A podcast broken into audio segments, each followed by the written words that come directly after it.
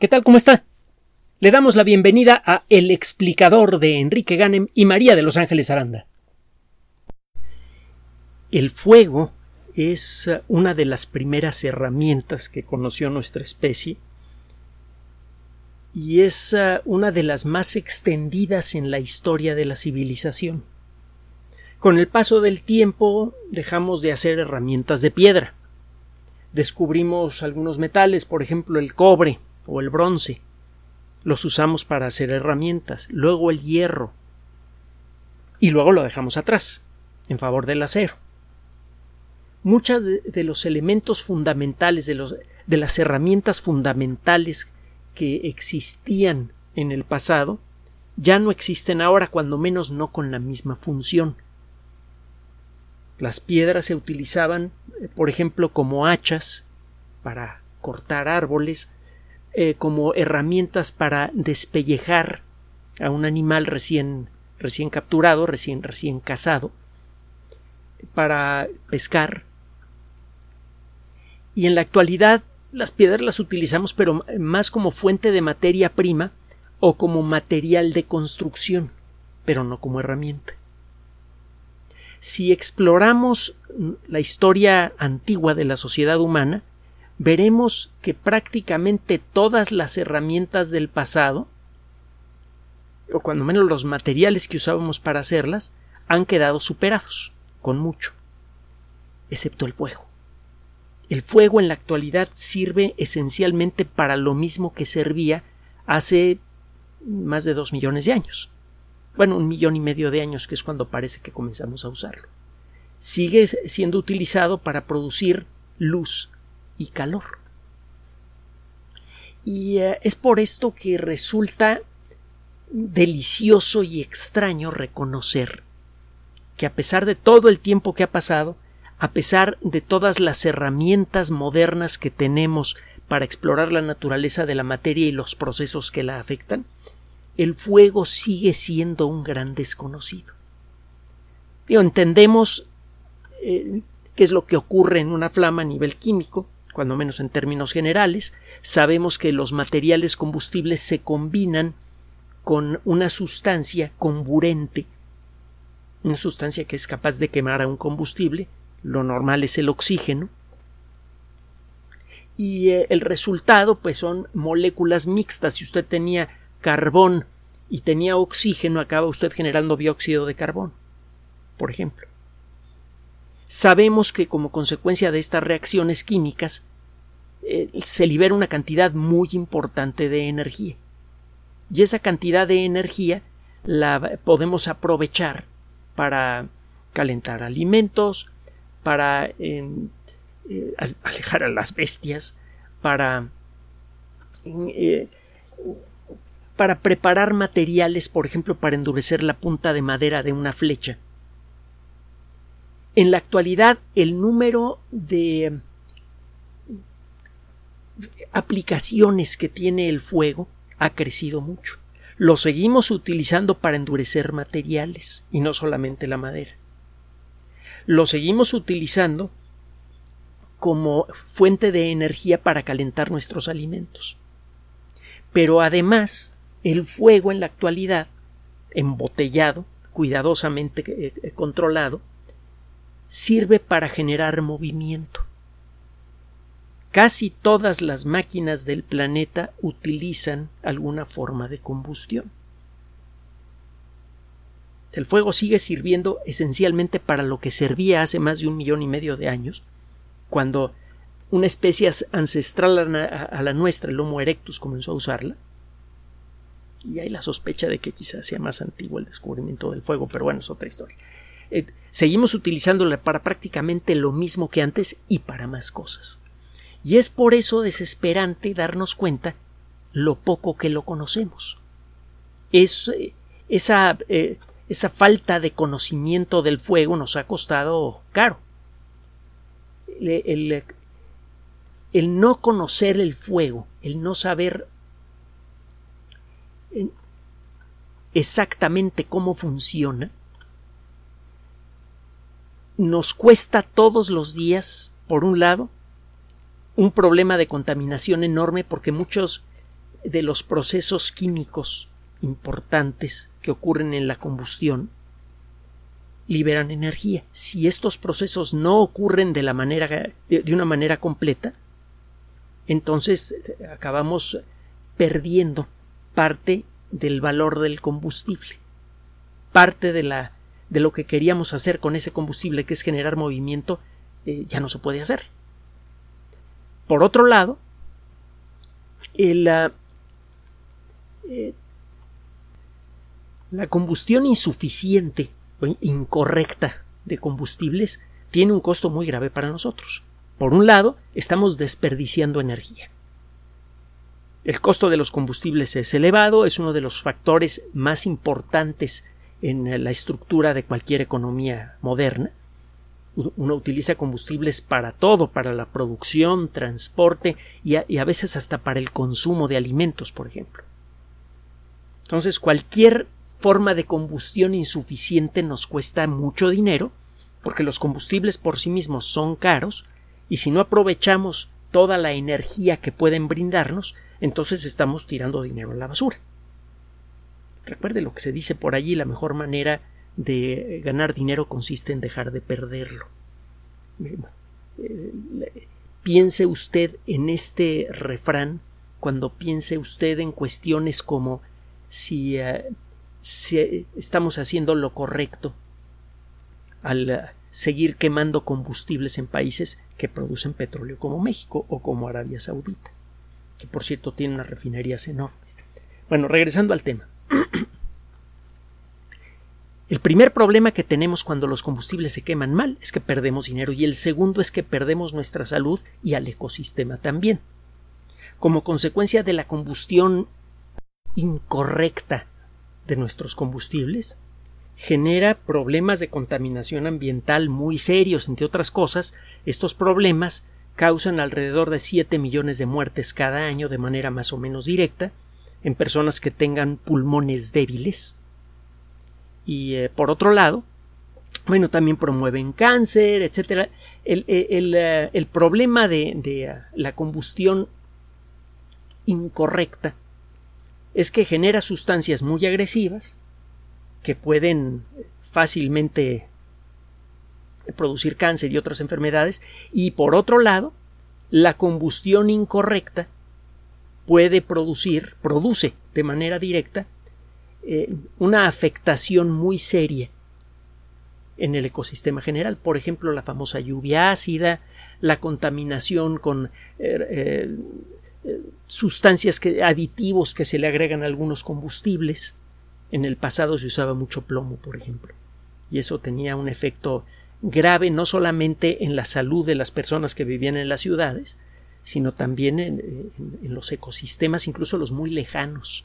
Se llegó a detectar plomo en cantidades peligrosas para el ambiente en lugares como el Polo Norte. Total. Como no sabemos bien, bien, bien lo que pasa durante el proceso de combustión, no sabemos bien, bien, bien cómo controlarlo y eso nos cuesta dinero, nos cuesta salud y nos cuesta problemas muy graves, muy severos con el ecosistema que urge revertir a la mayor brevedad posible. Y con esta última frase me refiero no nada más a los problemas ambientales, sino también, desde luego, el impacto en nuestra salud. El problema es que el estudiar lo que sucede en una flama es escandalosamente complicado mucho más de lo que mucha gente imagina. Es muy difícil poder determinar con precisión la temperatura precisa en distintos puntos de una flama. Esto parecería fácil de conseguir. Usted con eh, una cámara infrarroja correctamente calibrada puede determinar simplemente por la mezcla de colores de luz infrarroja que recibe la cámara de cada punto de la imagen, usted puede calcular con una fórmula relativamente sencilla la temperatura de aquello que emitió esa luz. Así como existen muchos colores de luz visible, existen muchos colores metafóricos de luz infrarroja. Y así como la temperatura, el, el color que toma una pieza de hierro muy caliente, está asociado con su temperatura, una pieza de hierro de color rojo sangre, tiene una temperatura menor que una pieza que tiene un color eh, amarillento. Y, esa a su vez tiene una temperatura menor que una que tiene un color azulado. Usted puede calibrar una cámara eh, visual, una cámara de luz visible, como las que usamos para tomar fotos, para que la imagen sea analizada por un sistema de cómputo y con base en el tono de la luz emitida por una pieza de metal caliente usted puede calcular la temperatura con mucha precisión. Bueno, debería ser posible hacer lo mismo en luz infrarroja, de hecho es más directo con la luz infrarroja. El problema es que cuando trata usted de medir la temperatura de puntos precisos en el interior de una flama, se topa con varios problemas. Uno de ellos es la enorme turbulencia que hay incluso en la flama de una vela. Las flamas de, las velas normalmente parecen muy estables. Es solo hasta que sopla usted un poquito que la flama parpadea. Pero por momentos parece un objeto sólido, no se mueve. Cuando usted estudia de cerca lo que sucede en una flama, verá un flujo turbulento, agresivo, a escala mucho más turbulento que existe en el de un gran cumulonimbo, una nube de tormenta. Y este movimiento superturbulento está continuamente cambiando de lugar a los átomos que emiten luz. Entonces realmente usted no puede saber con precisión cómo es la temperatura en un punto específico porque eh, continuamente los átomos que se encuentran en ese lugar están cambiando de posición. La temperatura tiene que ver con la velocidad con la que se mueven átomos y moléculas en un objeto. Es una cosa que sabemos gracias a Einstein, por cierto. A un al, premio Nobel de Química que nunca le dieron a Albert Einstein por descubrir la naturaleza de, del famoso movimiento browniano. Alguna vez platicamos del asunto. Si tiene curiosidad, pues échele un vistazo a nuestros audios anteriores para que vea de qué se trata el rollo. Está, desde luego, muy sabroso. Pero el caso es que cuando medimos la temperatura de un objeto, lo que estamos midiendo es la velocidad promedio de sus moléculas. Y eh, el caso es que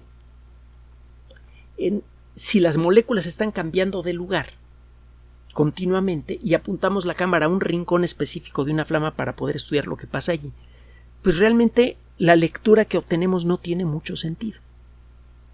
Podemos sacar un promedio de la temperatura de la flama, eso sí, pero el sacar la temperatura exacta de la flama, ese es otro asunto.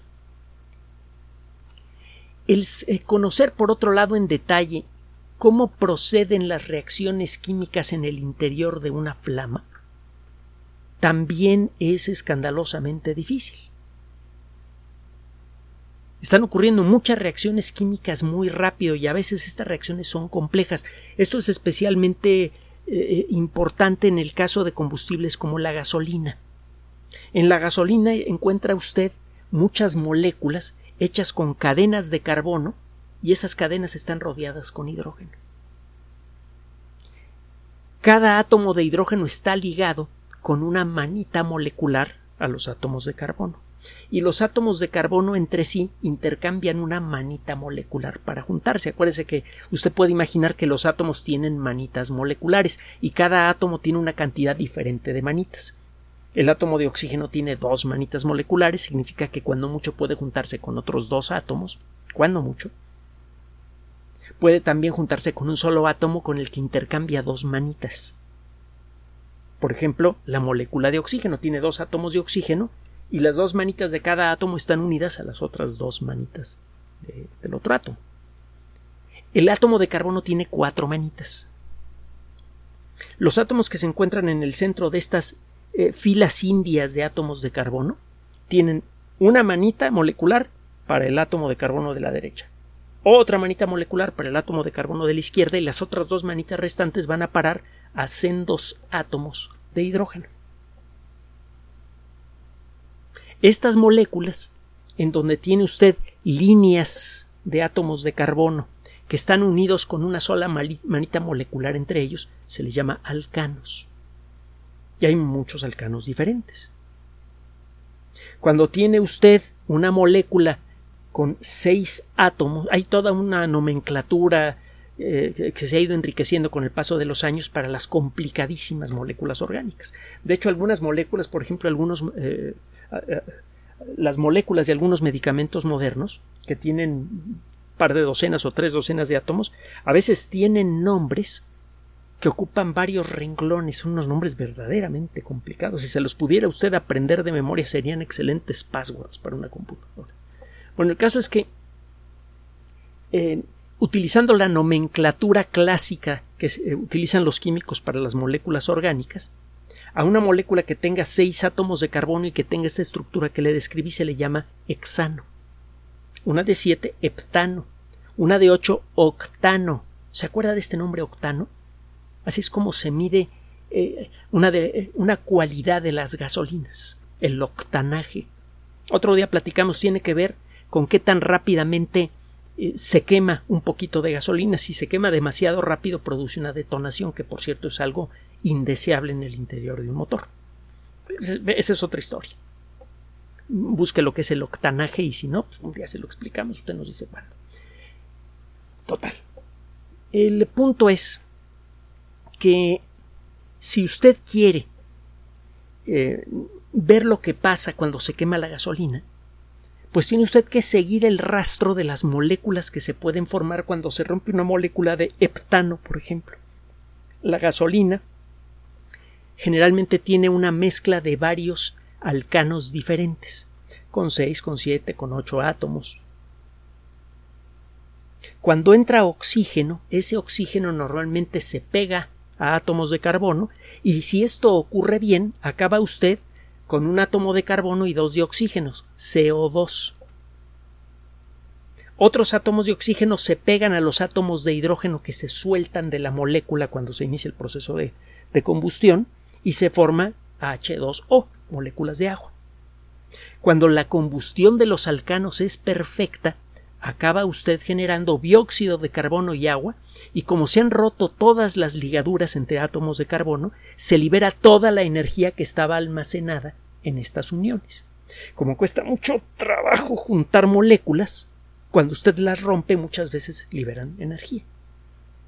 Es lo que pasa con estas moléculas. Hay que gastar energía para pegar, las para pegar los átomos en una molécula y cuando rompe la molécula, esa energía sale en forma de calor y luz. Entonces, si usted rompe todas las ligaduras del heptano, del hexano, del octano, se libera mucha energía. Y esa energía es la que usa usted para mover el automóvil. Solo que, ¿qué pasa en el interior de casi todos los automóviles? Que el proceso sucede tan rápido por el diseño de los motores que no se rompen bien las moléculas. Las, que le quedan a usted moléculas que tienen tres o cuatro átomos de carbono pegados entre ellos, por ejemplo y han perdido átomos de hidrógeno en el proceso. Estas moléculas están eléctricamente desbalanceadas. Hay átomos de carbono que tienen manitas moleculares que no tienen a quien agarrar. Si dos de estos fragmentos moleculares se pegan, pueden llegar a formar anillos de átomos y otras, y otras estructuras moleculares, y eso es una, es, es una mala cosa. Este, estas moléculas que se arman al azar con los pedacitos a medio quemar de la gasolina son en algunos casos verdaderamente peligrosas, son cancerígenos, benzopirenos y hay un montón de otras familias de sustancias que se pueden formar cuando la gasolina se queda mal. Por eso hay que poner en la parte posterior del automóvil algún dispositivo que eh, permita convertir la, la energía de, la, de esas moléculas de nuevo en calor. Es decir, usted puede eh, procesar con la ayuda de, de un eh, convertidor catalítico esas moléculas a medio quemar para que terminen de romperse. El problema es que estas moléculas a medio quemar necesitan de un dispositivo que pueda romperlas con facilidad y con rapidez. Estos dispositivos generalmente utilizan eh, pues eh, eh, sustancias como el platino, etcétera, y por eso los convertidores catalíticos son caros.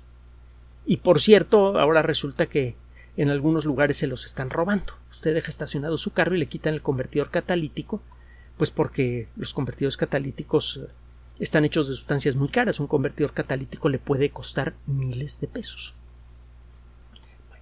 Los convertidores catalíticos entonces rompen esas moléculas que quedaron a medias, construidas a medias en el interior del automóvil, y eh, estas moléculas liberan calor, se calienta el, convertidor catalítico y ese calor que debería servir para mover el automóvil sirve nada más para calentar el, mismo convertidor catalítico. Usted está perdiendo energía. El, ah,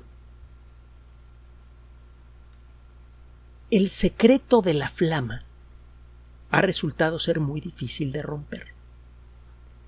Si tuviéramos la forma de eh, revelar ese secreto, si pudiéramos saber exactamente qué es lo que está pasando eh, en el interior de una flama, podríamos descubrir pequeños detalles que podrían servirnos para mejorar en mucho el proceso de combustión. Pero a pesar de que la flama la tenemos aquí enfrente, que podemos producir flama en laboratorio con muchísima facilidad y verla con muchos instrumentos científicos avanzados, la realidad es que hasta hace poco no podíamos ver en el interior de una flama para ver a nivel molecular, más bien a nivel atómico, lo que estaba pasando. Y esto está empezando a cambiar.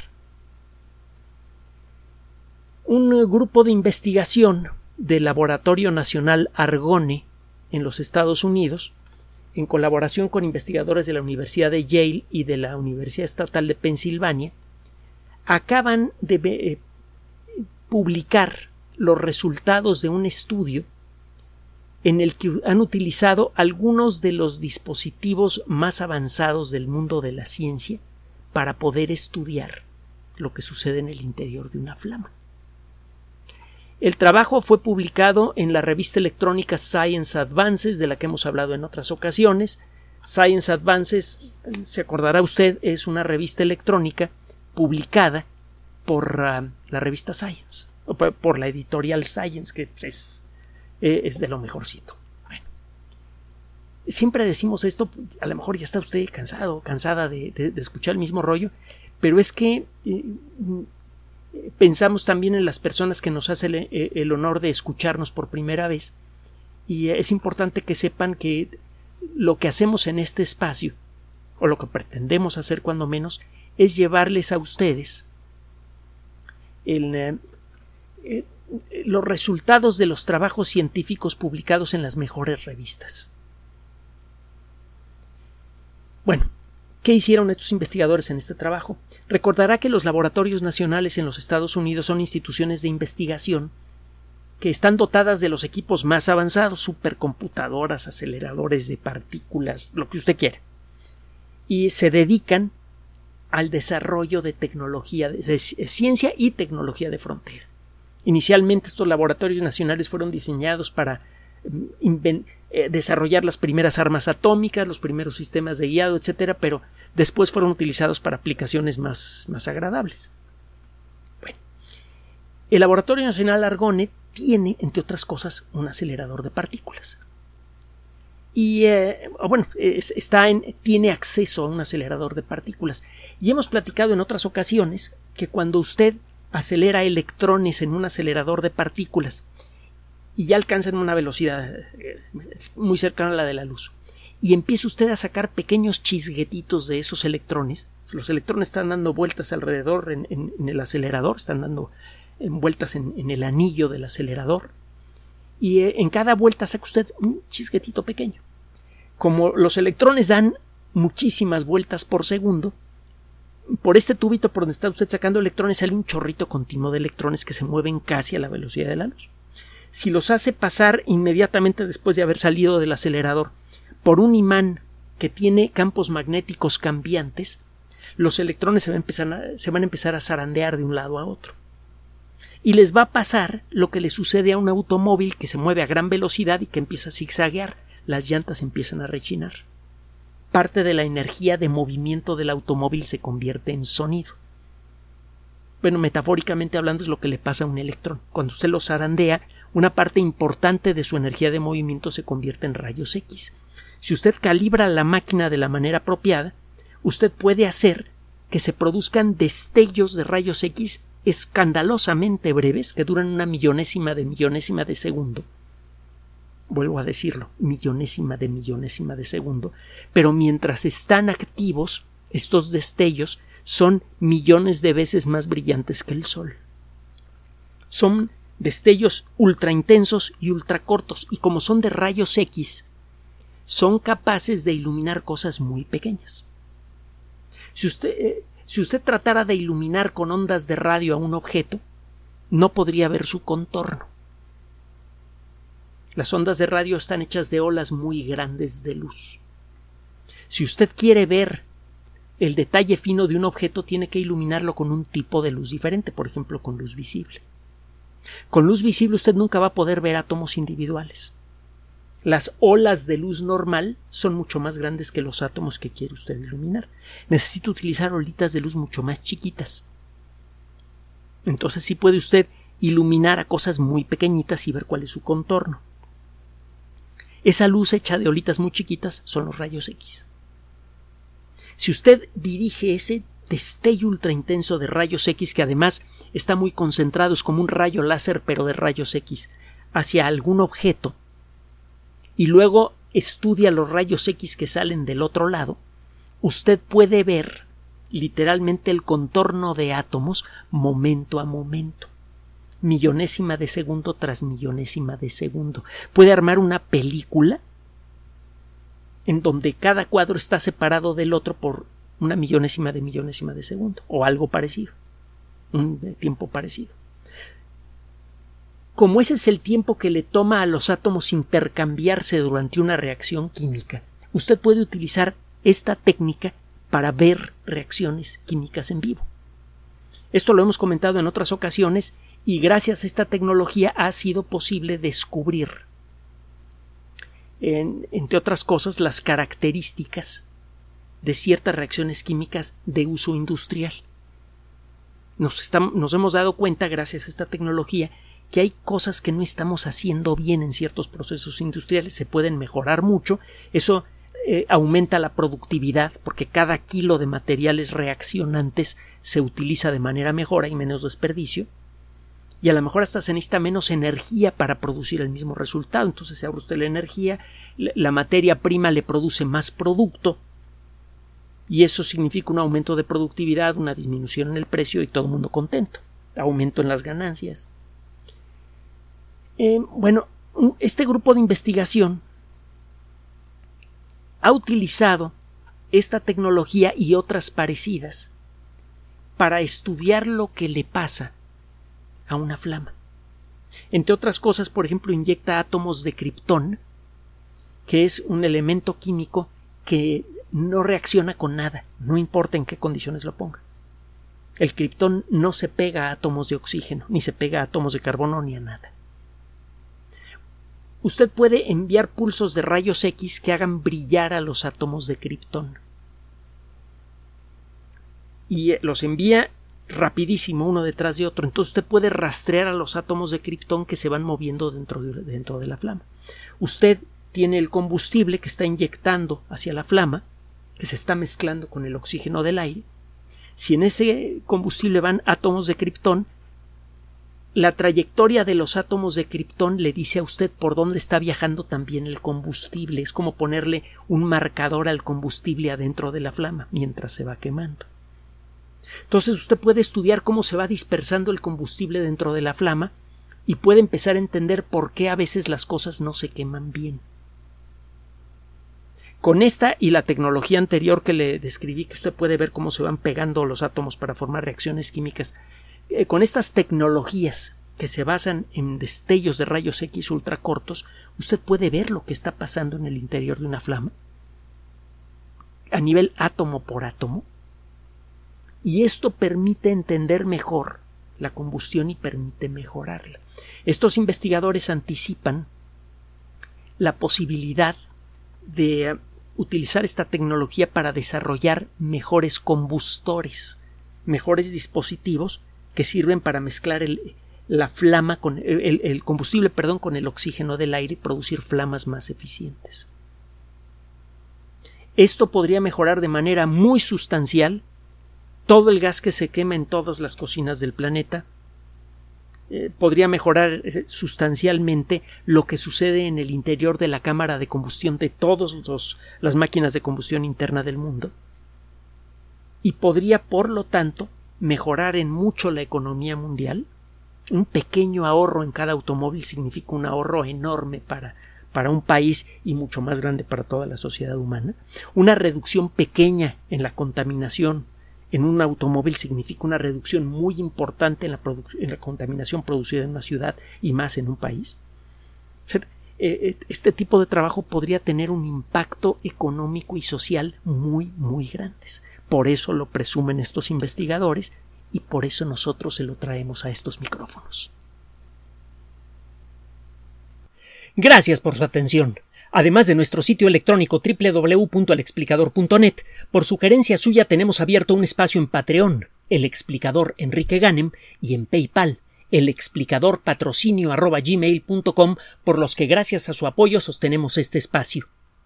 Puede usted descargar gratuitamente estos audios en formato MP3 en Spotify y en iTunes como El Explicador sitio oficial y en SoundCloud como El Explicador y con formato de video en YouTube en El Explicador sitio oficial. Recuerde nuestras redes sociales de siempre, Twitter Enrique-Ganem y en Facebook Enrique Ganem sitio oficial, El Explicador y los grupos que usted ya conoce. Finalmente, el explicador siempre somos María de Los Ángeles Aranda y Enrique Ganem. Gracias.